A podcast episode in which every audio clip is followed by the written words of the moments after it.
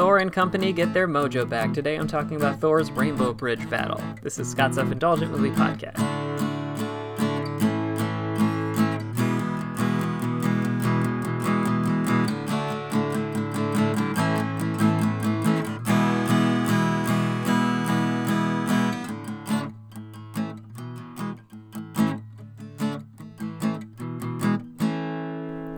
Hello, everyone. Welcome to Scott's Self Indulgent Movie Podcast. And today I am talking about uh, one of the best scenes from Thor Ragnarok, uh, which is exciting because today they just dropped the second trailer for Thor Love and Thunder. And uh, yeah, Taika Waititi and a bunch of uh, old favorites are coming back. And it's exciting, especially because last time Taika got one of these superhero movies, it was delightful. So without further ado, let's get started.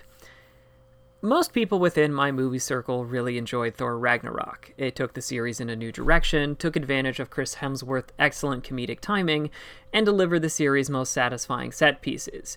Your favorite of said set pieces will depend on what you love about Thor. If you're more mythically minded, Thor's face off against Surtur and the, and a dragon are balls to the walls fun. If you're a dragon, if you're a Planet Hulk fan, the gladiator battle between the two superpowered buddies is great. And if you like a bunch of character moments mixed in with Dynasty Warrior style action, the final face off against Hela and her minions on the Rainbow Bridge is your and my jam. So here's the setup. After battling his way off Sakaar, Thor and his allies have arrived on Asgard to help stop Hela.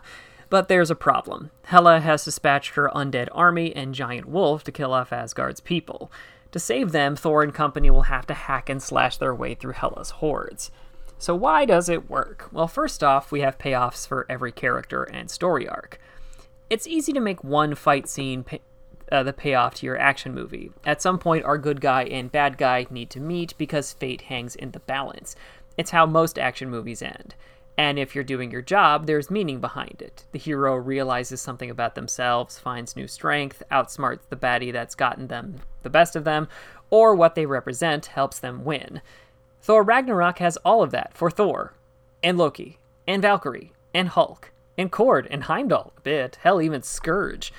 Here's a small list of payoffs that we get in this scene.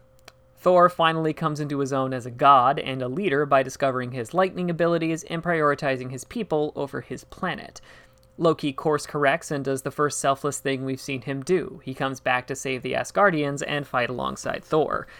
Valkyrie purges her demons by donning her battle armor and taking up arms against the being responsible for the near extinction of her lineage.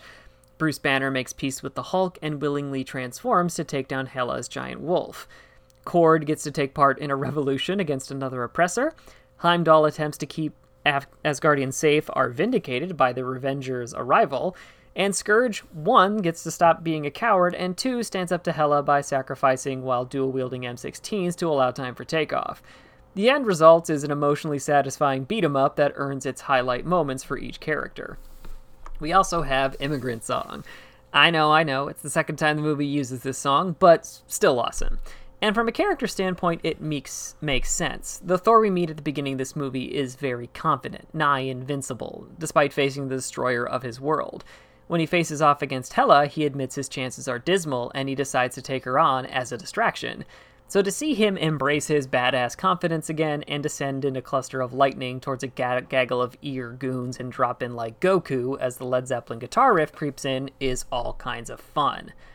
We also get plenty of splash panel slow mo. The recent Marvel movies have been fairly maligned for a lack of definitive images, at least until this, and especially Black Panther, gave us meme material for the rest of our days. Comic book imagery can be very hard to translate on screen, usually because of the size and scope of what's happening requires a wide shot and time to take it in. In comics, this means splash panels, or to the non comic reader crowd, an image that usually spans two full length pages instead of three to four panels on one page. And this fight is full of images that filled in slow motion like this so we can all take it in. Like Thor descending in lightning to blast through Hela's goons. We also, sorry, we also have Valkyrie arriving with rainbow fireworks. And Hulk catching the wolf. It's big, brash, and tons of fun. We also have the failed transformation joke. One of my measures for a good movie is if they can make a joke I know is coming work, and it doesn't matter. call it a long term callback to the Incredible Hulk, but the image of a lifeless Bruce Banner body smacking onto the bridge as he before he attempts to transform is one of the best things ever. We also have Dynasty Warriors fun. I've always enjoyed the singular badass versus an army of bad guys trope in action movies, which is the entire appeal of the Dynasty Warriors video game series, in which you try to destroy as many dudes as possible with light, heavy, and combo attacks, including some impossible energy attacks, just like Thor does here. It's also in direct contrast to his hammer and weapon centric fighting style. Here, he just wrecks people with lightning punches and barrel rolls. The conclusion is get gonzo with it. The reason this fight scene works are the same reason the movie works. It's a shamelessly over the top spectacle with tons of variety, but also plenty of investment in the characters and the story. And in Taika Waititi's 80s colored eyes, we get barrels full of neon fun. This has been Scott's Self Indulgent Movie Podcast. Thank you so much for listening. Don't forget to like, share, and subscribe wherever you get your podcasts. And don't forget to join our Facebook group, Scott's Self Indulgent Movie World, for the latest reviews, discussions, and more. See you next time, everybody, and stay safe.